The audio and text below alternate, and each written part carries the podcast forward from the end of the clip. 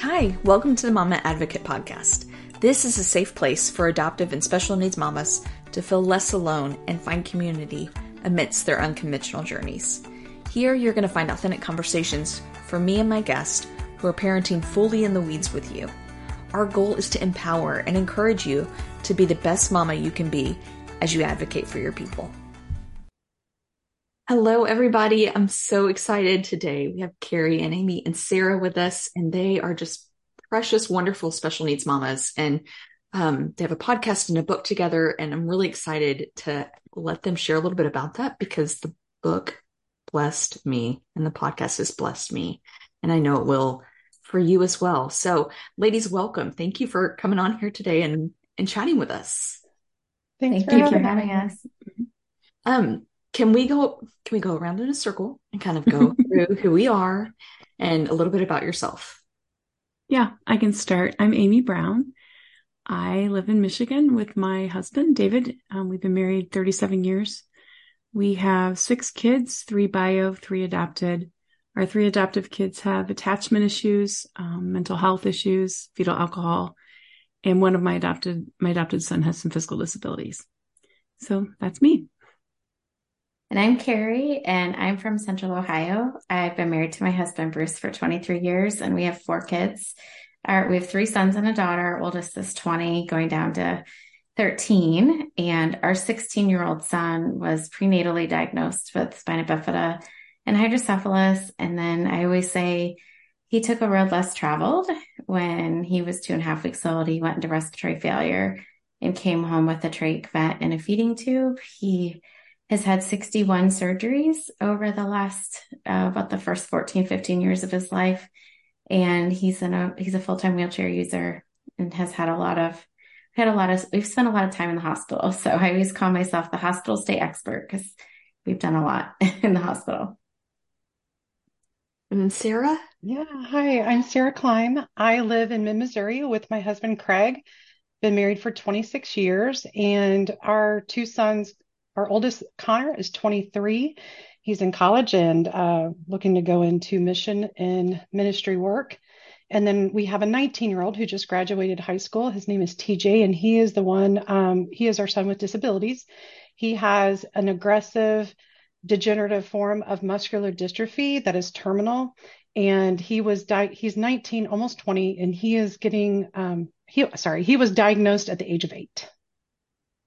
Okay what I love about y'all's journeys is that they're all so different. and yet I feel like we struggle with all the same things. Mm-hmm. And that's yeah. kind of a beautiful, be, uh, awful, beautiful thing, I guess. Mm-hmm. mm-hmm. Um, just the, the varieties of things that yeah. you deal with on a daily basis that I don't necessarily deal with, but I can relate to you in so many ways. Um, one of the things I love, well, before we jump into that, I how did you guys meet? What was the magic formula here? Who wants to tell the story? go ahead, Carrie. go ahead. Oh, um, so the three of us joined a mastermind group in 2020. I guess we would have signed up the end of 2019. And uh, the irony of us meeting is we had our first in person gathering for this mastermind for writing. We kind of we connected first over writing, but we were in California like a week before the world shut down with COVID. And uh, one night we just went out to dinner. It was funny because I think all three of us tried to kind of avoid each other a little bit. There was, I think to start, there was about 40 women in this mastermind group. And it's, you know, sometimes you always gravitate towards the other disability mom or special needs mom, but we were, I think we were all trying to find an identity a little bit outside of that. At least I was. and, but then one night we went to dinner and I think we closed the place down. Uh, they were kicking us out because we just, and that, and you're right. I mean, that's just what we connected on was our kids' journeys have been so different, but we could relate on so many, so many levels. I don't know. Do you guys have anything to add? No. no, except I didn't know you were trying to avoid us. That's new information. I, I had a feeling, but I just didn't care. like she's going to be my friend, whether or not she likes it or not. It's really entertaining. Okay, was this for special needs moms? Or was it just for writers and then Just the three of writers, found each yeah. other? It was Just- just for writers who put hope out into the world. That was the that's the goal. Is just writing words of hope, and that's what or started it all. Yeah. So it's just a sweet little divine meeting. Right. It that. was definitely. Um, so your book, The Other Side of Special. I got a copy of this and I have loved it. It is so beautifully set up and each each chapter for and maybe I shouldn't be the one telling this, but I'm going to just for a hot second, and then I'll let you correct all my errors here. Um, each chapter takes kind of a hopeless situation and gives light to how it has become hopeful for each of you. And you each get a turn in sharing a story about how that's happened. Um, I would love to know kind of what that experience was like for you. And if these were all things that you're like, oh, yeah, no problem. I know exactly how to turn this hopeless thing into hopeful, or if it was something you really had to meditate on and think through. I don't think we had to think through it as long as probably people would think we did. Um, as far as the chapters, the titles of them, because at that point we had had enough time. I think we had what one, one and a half seasons under our belt. So it doesn't sound like a lot, but we'd had enough feedback and we have between the three of us, we have over 30 years of experience parenting children with disabilities or special needs. So we knew what the pain points were for everybody as far as the emotions, the big emotions, and how to work through them. And a lot of them, honestly, were just how maybe we struggled or failed, or and maybe not even failed, but we struggled and continued to struggle with them. Um, would be a better way to put it. So we just sat down and just, I think we tweaked them once. I, I think, um, and that was just because we're all word nerds and we decided we didn't like the way they sounded.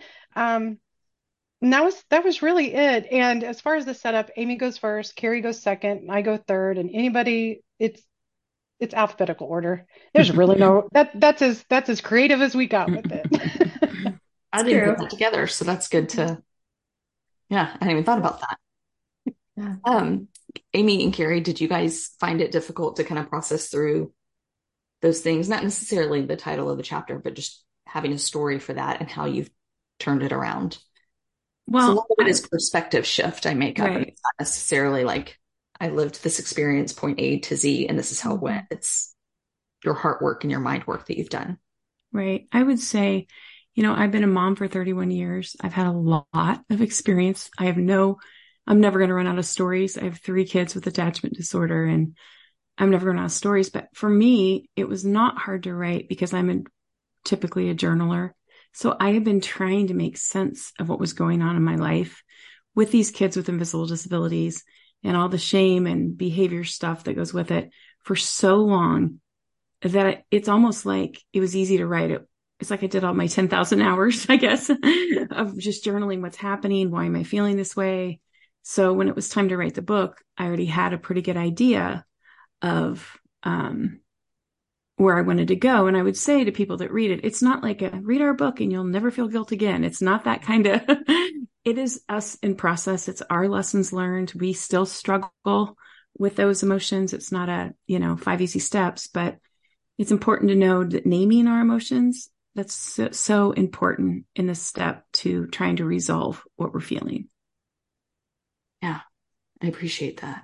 I think for me, the hardest part of writing, of the writing process, I actually went to some friends' cabin on a lake for a week by myself and just to kind of tie some ideas together.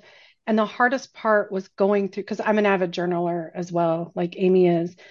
And it was going through those old emotions and putting myself back into those situations.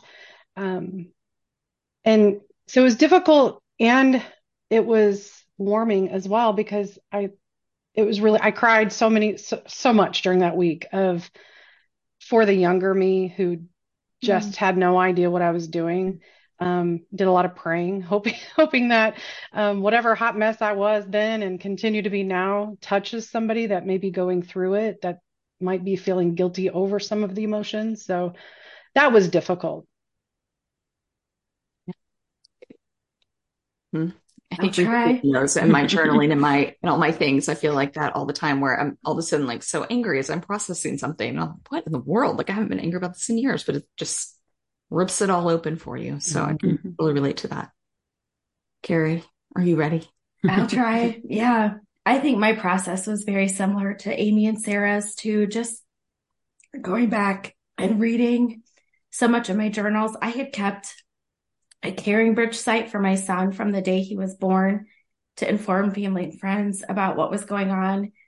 And it was very cathartic for me because using CaringBridge and putting that out into the world, it was fairly private to where you had to have the link in order to read it. But I had to process through so much medical information. My son was in the hospital almost the first three months of his life. And so I had to process through so much of that information in order to tell other people about it. And I'm a teacher by nature, like that was my job, and I homeschool my kids. So the teaching part is kind of in me. And sometimes I have to be careful, like, you know, not through the book to like teach because that's just kind of part of my personality. But I think one of the things that I just wrestled with in writing it is you know, again, just that tension of like you can feel anger and yet be comforted by God in the middle of your anger and you can have grief and gratefulness and and these things can be held together in the same hands.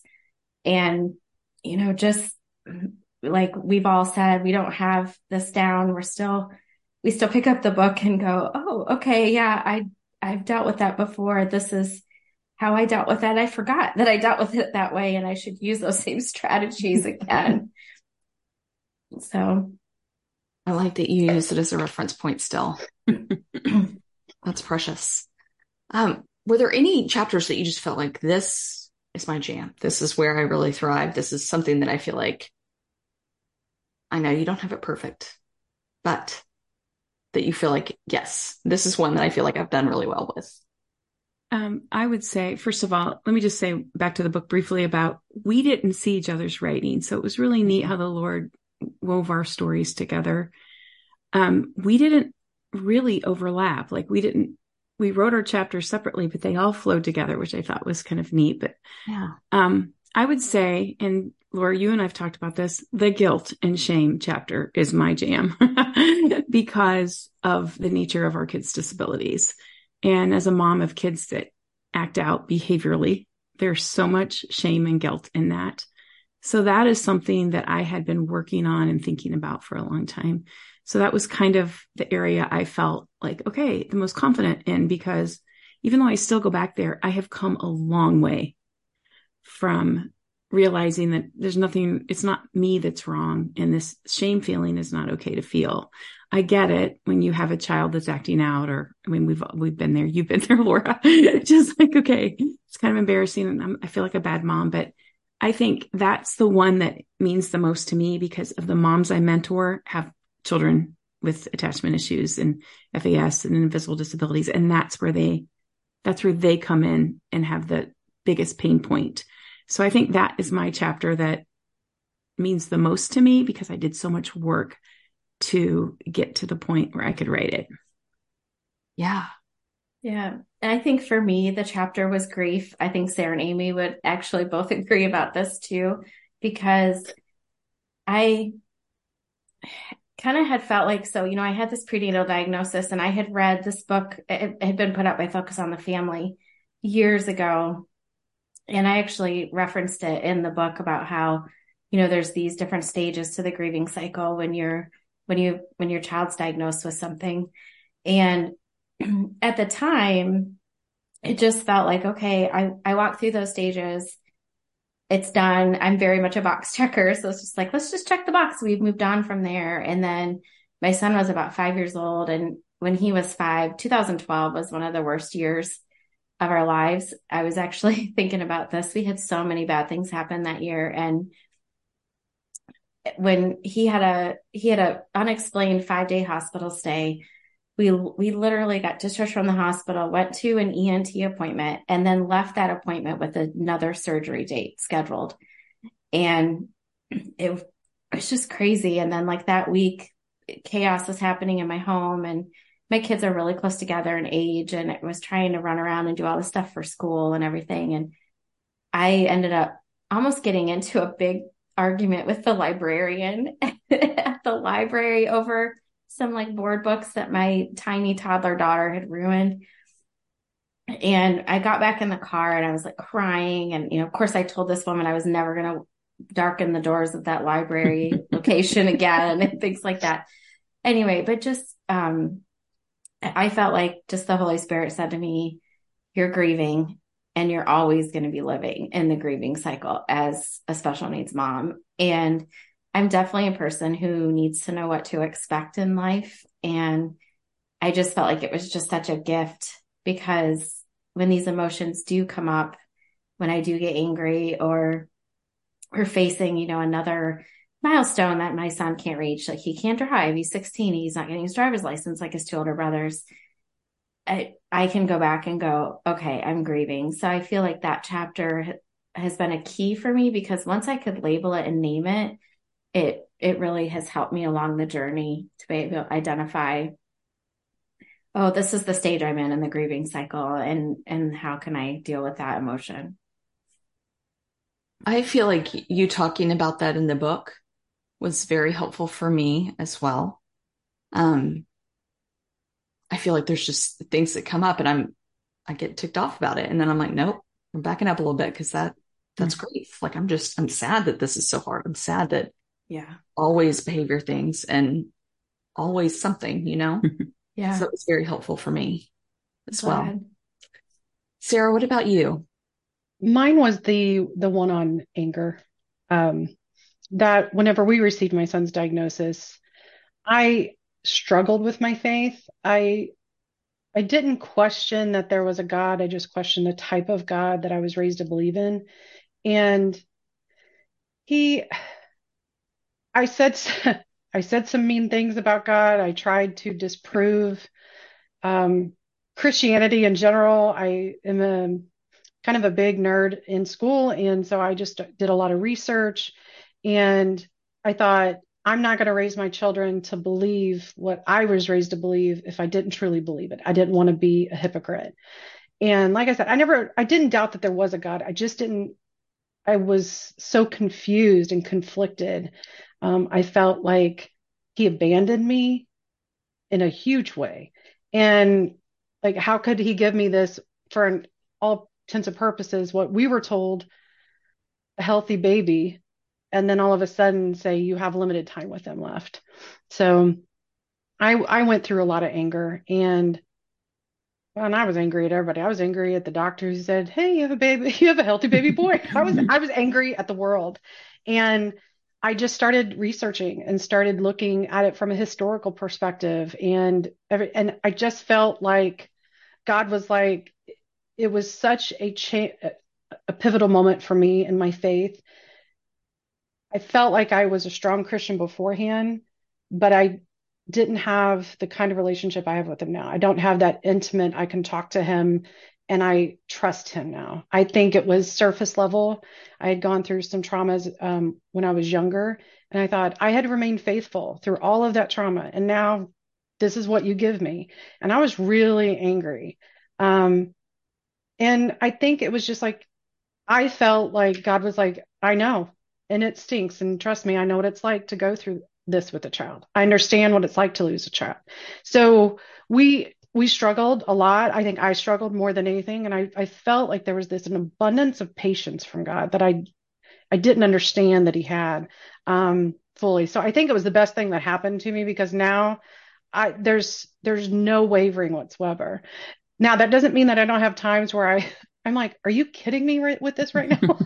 I mean, come on. It's only Wednesday. like there's just times where it's just too much and I want to know why.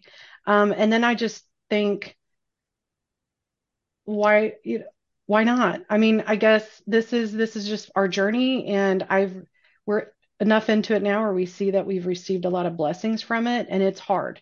Um, but I feel like I know now without a shadow of doubt that God's going to provide the means and the resources to get through it. Um, whatever that looks like. Does your son ever struggle with anger and how do you help walk him through that? Um he he struggles with anger. He is actually on the only thing that keeps his so with Duchenne muscular dystrophy, every muscle in the body deteriorates and including the heart and lungs. So the only thing that keeps the heart functioning past a, a young child's age is steroids. So he's been on steroids um, since he was, gosh, eight, um, yeah, um, eight, eight and a half. Um, and he, when we first put him on steroids here from the, the US, he would ram his head into a wall. He would spit at us. He would claw us. He would yell at us and growl. It was, and my husband and I looked at each other and we're like, what's an extended, what use is an extended life if he's this miserable? Um, so we made the difficult decision to bring him off of it. Um, and then we ended up finding some from a different country. But in that meantime, we actually one of the things I, with him he has a hard time articulating his feelings and his thoughts um, he can do he's intelligent but he just can't communicate that so we got feelings cards for him and i'll send you a link. I think they're great. It's a stack of cards that have feelings and it has the feeling on it with a picture that describes that feeling.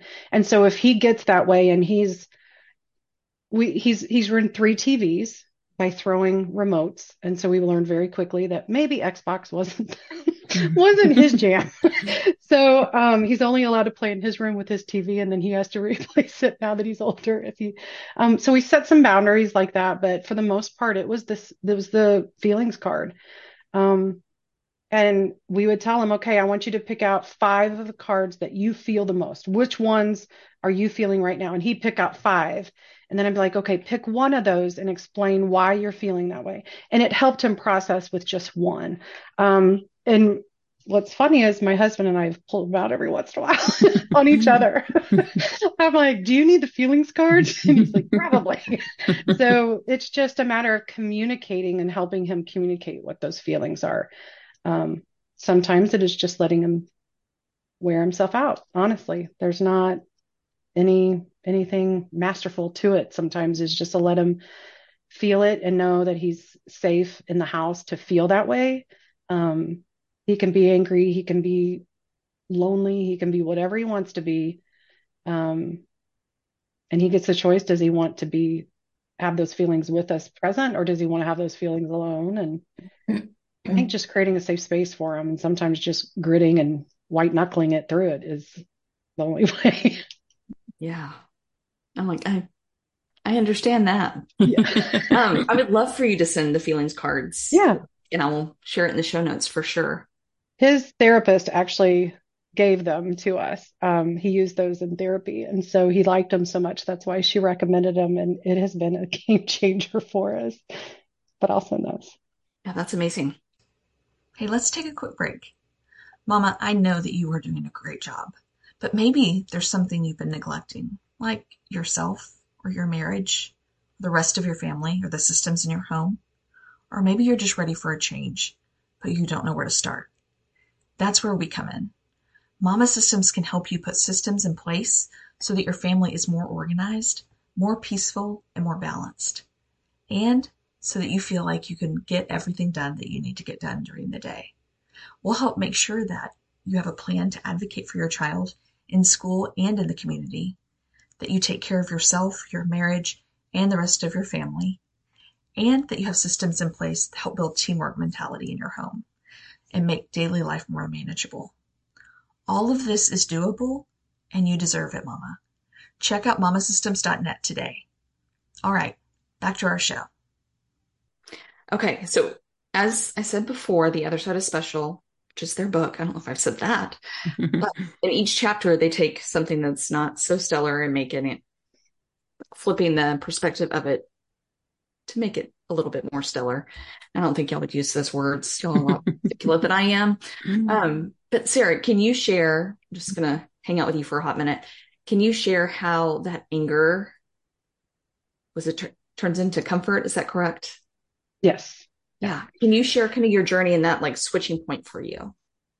for me, that switching point was, um, oh, this is such a hard one. I can hardly tell it without crying. Um, I said some really nasty things to God. I was in I was in the closet, my walk-in closet, because I was like, if I can be behind three, I had the shower going. I wasn't in the shower, but I had the shower going. I was behind three closed doors so I could cry and nobody would know that I was doing it. And because I didn't show anybody my anger, because that's not what a good Christian does.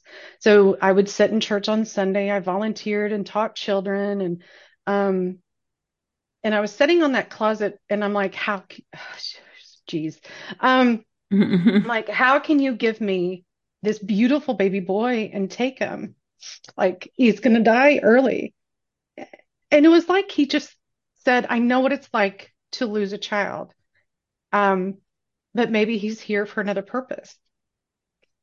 And I guess I just realized he can either, so he can, and I, I say this a lot. Um, I just, I realized in, in the, in just the, this one moment that I was turning his debilitating and terminal diagnosis into a debilitating and terminal life because he was watching me. And so a lot of it at first was just being a mom and thinking, whatever time he has left on this earth, I'm going to make it worthwhile. Um, and then when it was almost like God mourned with me in a way. Um, and that's where I think I'm able to be comforted is that I never felt shame from God. Like, how can you be angry? I have given you this and this. It, he didn't list all the blessings that I've had. And so how can you be mad at this? Or, um, you know, he's going to, he's going to touch lives. So you just need to get it together, Sara. It was never, I never had that feeling. It was almost like I know and I'm here and I love him more than you do. Like that was how I felt. Um, so I remind myself often that he's ch- he's God's child first. He's on loan to me, and so every day that I get him is just another blessing of a day, I guess. Beautiful. Thank you for sharing that. Mm-hmm. I can't I can't tell that story without crying, and I'm, it's been it's been sorry. Maybe I will so at some point. I feel like we're all. Yeah. and I think it's not a sad cry. I think it's an overwhelming feeling where I thought, I I actually called God in that moment. I said, "Are you just a puppet master? Do you do you get your kicks from giving and taking? Do you get your kicks by watching us suffer?" I was so angry. And I think that's where the tears are from.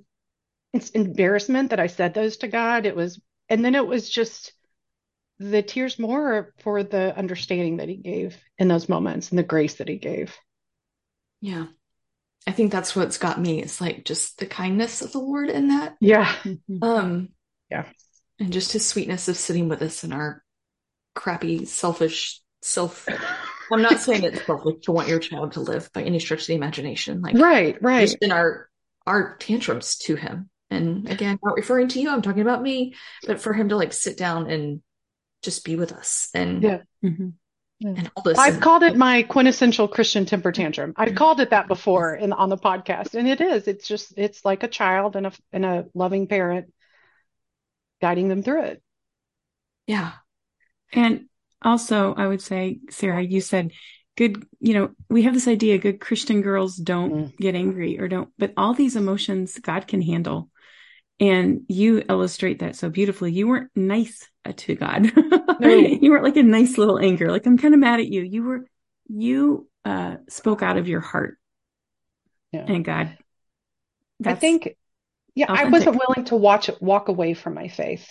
Mm-hmm. But I was like, I'm going to be the biggest brat to where maybe you break up with me first. I, I don't know. It, yeah, it is. You have this, women have this, um, this notion that we are it's almost we're programmed you have to be you have to be sweet you have to be docile you have to be submissive you have to be all of these things which means which translates you can't feel those messy emotions you can't experience them out loud and that they're they're not mutually exclusive. They are it's all in the same. You can be angry and throw a your temper tantrum and say whatever you want to say and gotta work through it. You have to work through it. You can't stay in that space, but yeah, I'm glad you said that, Amy. Um, Carrie, what was from grief to hope? Like, what was your turning point in that? And I realize grief is a cycle and we're not, I'm like that checking the box. Okay, Yeah. it's already, let's be done with it. Like, that's, that's where I went to live all the time. It's like, I already grieved this. So I, re- I acknowledge that. However, how did, how do you feel that's changed to hope? Um, you know, I think it, I can't remember exactly when it happened, like in the early days, because I think in the early days of just the diagnosis and all of the things that were going on, I had I had been a believer for a long time. So it was just like, okay, I, I can be very black and white. The Bible says we're going to suffer. We're suffering, you know, kind of here we go. And I didn't really like take it in. It was almost like I just kind of was like, let's just keep moving. And, and in some ways, I just had to keep moving. I had three children, three and under when Toby came along. And so we just, I, I never breathed. And um, probably more recently is when I've been wrestling through just the grief of God saying no. So one of the things that my son has is a Chiari2 malformation in his brain. And it just means that different parts of his brain are not the right shape, size, or location in the brain. And that's part of the reason why he went to respiratory failure. So I read this book about spina bifida in the brain and and all these things that can happen called a Chiari crisis. And literally it was a list of all these things um, failure to thrive, aspiration, um, possibly needing a trach, a floppy airway. So I read a list of all these things before he, I'm still pregnant. I'm reading about these things that can happen to him. And I am fervently praying that this doesn't happen. We have very good friends of ours that have a son with a trach ventilator and a feeding tube. Their son's four years older than Toby. And I knew what that life looked like. And I knew I didn't want it. And they have nursing care in their home and everything. And so it's really just, well, all those things that were on that list happened. Every single one. Every single thing I prayed for happened. And I, just a couple years ago, I think I started to learn how to lament that. And the tears come up too, just like Sara, because I think there's just that it's hard to, it's hard to hold, right? Like who I know God is in my head, but what's actually happening in the reality of my life. And how do you pray for something so specifically? And then God just says, no. And for years, I would even tell people, God was just preparing me for what was to come. And that is so true. In his kindness, I mentioned earlier, I like to know what to expect. And I think he was showing me, Carrie, this is coming. This, this is going to come. So I wasn't completely surprised and shocked by it, but it's been a year's yearly, just many year journey of learning how to lament. And like Sara said, just being honest with God about how I felt about it and not just glazing over it and not just being able to tell that story and, and not ask the questions. Why do the tears come when I tell the Chiari story to people, my counselor and other people? Well, it's because it still hurts. Like there's still pain there. So I think probably the hope for me is just knowing, like Sara said, like I have had moments where I felt like God has said, I've watched my son suffer too. And I know what that's like. And, um, I always go back to, and I think I put this in the book and I've talked about this before. When Jesus was in the garden the night before the cross and he's praying that the cup will pass from him and he's God and he knows the cross is necessary. And we even can read in Ephesians that that was the plan before the foundation of the world, which is very hard for us, I think, to comprehend in our minds. Like, why in the world did God choose to create us in knowing that his son would need to be sacrificed? Um, but if Jesus in, is in the garden asking for the cup to pass, um, I can tell him anything. And, and just knowing that this isn't all there is, there's, you know, there's an eternal perspective. And I just try to keep that in mind in the daily grind of caregiving and, yeah, all of that. So, and when, and when the feelings of grief come up, just learning that it's, it, I need to be vulnerable enough to take that to God and tell him how I feel about it. Like Sara, like not stuff it down, not good Christian girls don't, you know, rant and rave against God, but I can be very, very honest and I can lament um, these hard things in my life. I would love to know what, just curiosity's sake on my part, knowing I still have a lot of grieving left to do, what moves it from grief to lament for you? And is there a difference? Um, not sure there's much of a difference. I think, I think sometimes it's just honestly those moments where I just can't take it anymore.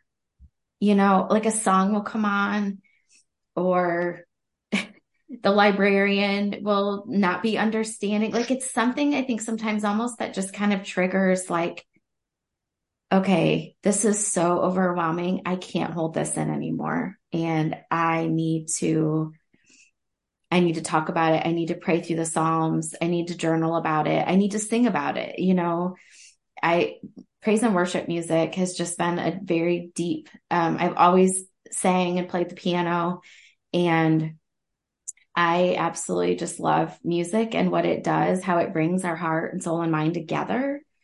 And so a lot of times those are my places of lament, I think are just honestly those breaking points when it's like, I just can't handle this anymore. I can't hold it together. Um, cause I don't think you can force lament. I think it just comes sometimes out of just, just deep places of pain and recognition of like, this isn't the way it's supposed to be. Thank you for that. I was not trying to trick you. Yeah, no, it's not, it's a tough question, but I, yeah, I had to think about it a little bit.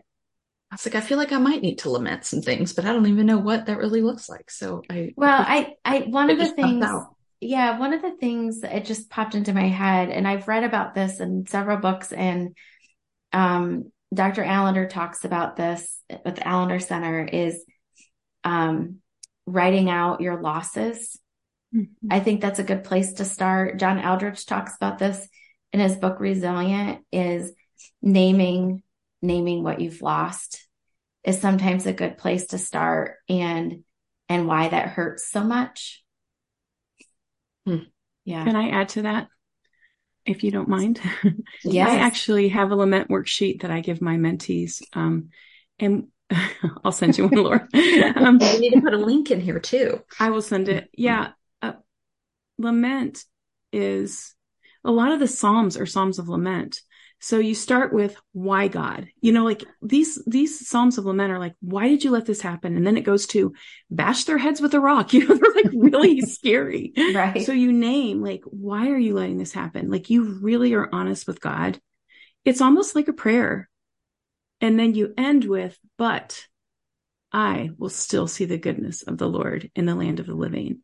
So Mm. It's that I think there's a thing. Okay. I just, I just finished my master's in spiritual formation and they asked us to do a lament practice. I could not get to my room fast enough because I had never done it. And I wrote out very honestly why. You know, I think I wrote something like, you asked us to love and our love's not accepted by these children. Like it was just really honest. But then once you kind of get it out, whether that's verbally or you write it, and on my lament worksheet, I have some questions you can kind of ask yourself. You always come back to, you ask God to do something like change it, make it better. But if you don't, I know this, that you see us or you love us. And I think that is the process of lament that I had learned from a really wise teacher in grad school and has been so helpful for me too. And the women that I mentor, that, that's what we always start with. And I think we just stuff the grief you know, it's yeah. whether it's a big thing, like a scary big thing, or it's a little thing, like a little thing. We just keep stuffing it. And once yeah. you start that practice, um, it doesn't have to be for your life. It could be for the state of the world or something terrible that happened to a friend, right. but it's a really powerful practice. Yeah. And I think the hope comes in when we state the truth about who God is, mm-hmm. right? In exactly. those situations. That's okay. I know this about God. We've, I've seen, I see this in scripture and then I've seen this in my own life. I've seen how he's shown up. I've seen you know, I have felt his comfort. I have felt his love. Yeah. So I'm excited about looking at that, Amy. I need it too. Beautiful. Okay. poetry, poetry journaling process that you go through. That's beautiful. Okay. So Amy, guilt to acceptance. Okay. Well, um, I think for me, and I mean, I don't struggle with it as much as I used to. I have learned to handle it, but you go into adoption and foster and you, like, I already had bio kids. I thought I was a pretty good mom. We had healthy attachment. And then all of a sudden, here I go. and it's a whole nother ball game. And I, it's initially hard. You don't have a set like diagnosis day, like maybe Carrie or Sara did in this kind of situation. People are asking what's going on at home and asking all kinds of things. And getting a mental health diagnosis, as you know, Laura, is hard. So I just kept pushing that back on me, like, oh, I must not love this child enough. It must be me.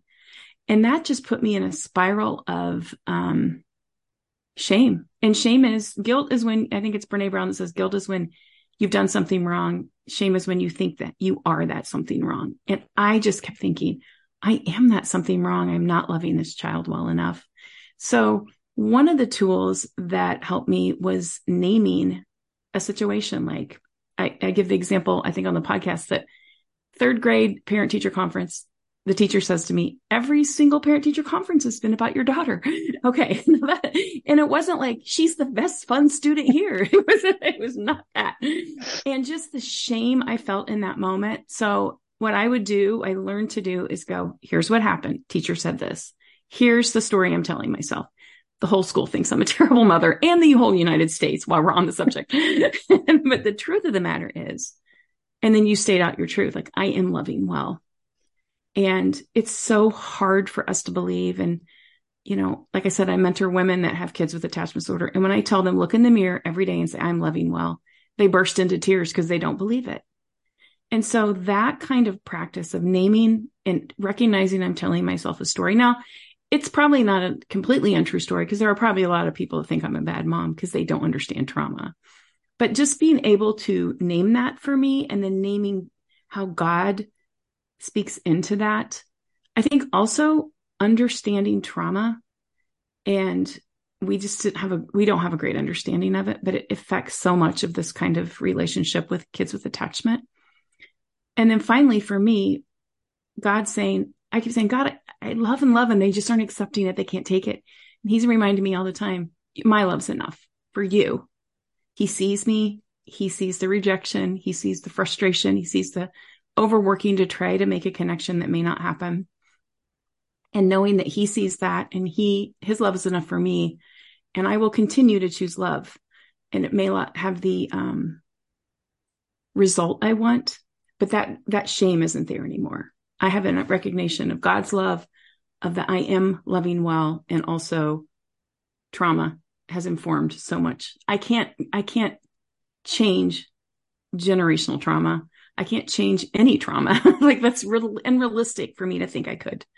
So that has been really helpful for me to have that practice. And I, I can notice when it's shame in my body as a certain feeling and I will go and think, okay, I need to write this out. I need to think about it.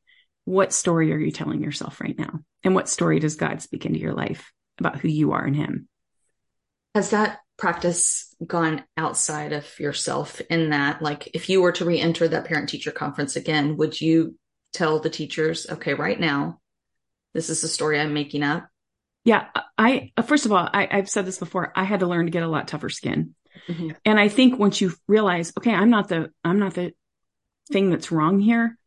Um, I have been a lot more, um, open about, like I used to just be quiet. I'm not the person that gets mad and sprout, spouts off something. I just get quiet and blame myself. And I was just sharing on the podcast that, um, I had a lady at church. One of my kids did something and a lady said, my kids would never act that way. And I just said, I'm really glad your kids didn't have as much trauma as my kids. Now, see, I wouldn't have been able to do that in the beginning. I just would have gone away and been sad and thought I'm the worst mother ever. so, so yes, that has retrained how my brain thinks about it. And I have, it has helped me to be a lot more, um, a lot of the more, more things roll off my back, first of all. And secondly, speaking up for, because there's a lot of denial of trauma sometimes. Mhm. Um, and I'm not afraid to speak into that anymore because I am the expert on my child. And I think that's the other thing when you have behavioral issues. Um, all these voices are telling you you're doing something wrong. And when you start saying, I'm the expert on this, this particular child, I don't know everything, but I know this child and I'm going to, I'm going to push back on that. And that has just given me more confidence to be able to do that. I love that. I'm going to put that on today. Um, do you feel, I mean, as you said earlier, Amy, I feel like I, the most connection with you because I, I get that so much. Like Mhm. both of our kids have FASD and attachment Mm-hmm. and, um, just from my other kiddos that also have like autism and things. Um, Mhm. but that I biologically birthed that connection there just covers like there's so much grace in our relationship that I'm just able, it just oozes out like no big deal. Mhm. And when there's not that attachment piece and Right. there's behavior piece, man, it's like a like a stick of dynamite just thrown into your Right. life. And It is. and everyone's like, well, you clearly did that to yourself. Um, You're real sweet about it and real encouraging and blame it all on you. So I get that a million percent. Um, y'all, I'm I'm so encouraged by y'all. Thank you for writing this book. Thank you for joining together and creating your podcast and for encouraging um, mamas often and regularly. I'm I'm really grateful uh, for the work y'all are doing. Thank you. You. Thank you. Is so there much. anything else y'all would like to share, to encourage, to to love on, to put out in the world right now? I, I think the one thing that I have learned is that I don't have to befriend other parents with the same diagnoses as my son. Um, in fact, it's going to teach me more about my child. I know I, Amy, or sorry, Carrie and I text all the time. It, the when people park in the blue lines, Carrie's my girl. We're gonna be like, oh my gosh, this is so. I'm tell me not to ram the motorcycle that's parked in the lines. And but Amy, you've said you didn't, you knew it was wrong, but you just didn't know people actually did that or that to that extent until we started talking. Until she actually has to listen to us vent, um, Which is often. often she's a captive audience. Um, but on the flip side of that too, like Amy's learned about the physical aspects of that or the medical aspects of it, where my son, he does not, I mean, he he gets angry and he does act out, but like you said, he has that attachment. And he'll tell me, I love you 50, 100 times a day. It's constant. And so I don't have that attachment issue. And one of the things that I've learned by being friends with Amy is people are going to line up to help my child. He's he was the cute little blonde child in the wheelchair with the terminal diagnosis and the whole community pulled together. So we have people lined up to help us move or build a ramp. And I always use the analogy of building a ramp because people can see our ch- our our child's struggles. And so our children's struggles. So it's like we have people will build a ramp. We can say, hey, he needs this because whatever. But to have what one of the biggest blessings I've had over the past few years is now I can look at other parents in the grocery store or anything and know what can I do to help be the ramp for them. And because their child's throwing, you know, a temper tantrum or they're they're angry or they're violent in the grocery store, they don't need looks, they don't need anything, you know, it's how can I help them in a way that I don't know, it's just a better understanding. And so before we actually, the three of us met, it just was, I, I didn't fully understand that, I think.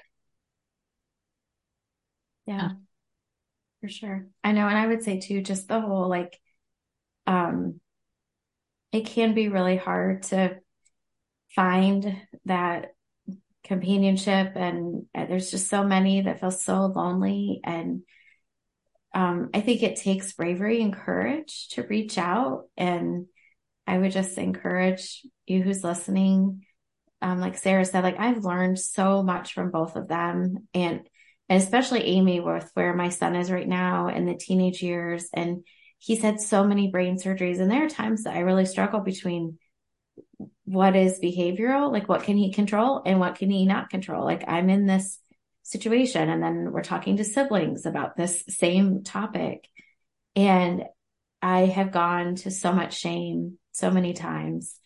And Amy, whether she realizes it or not, has helped me through that.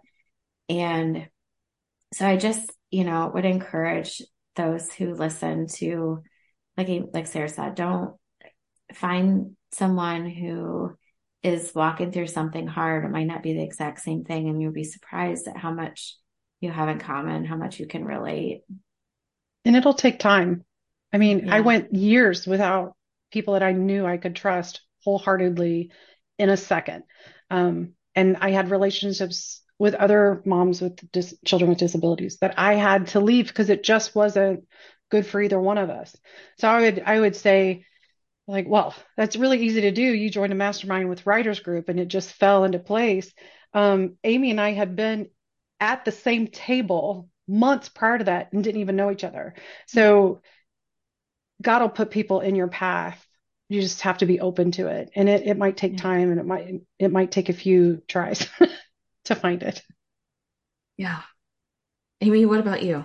Well, um, I echo what my what they the ladies said, but I would say if I could go back, I would tell myself that my well-being matters.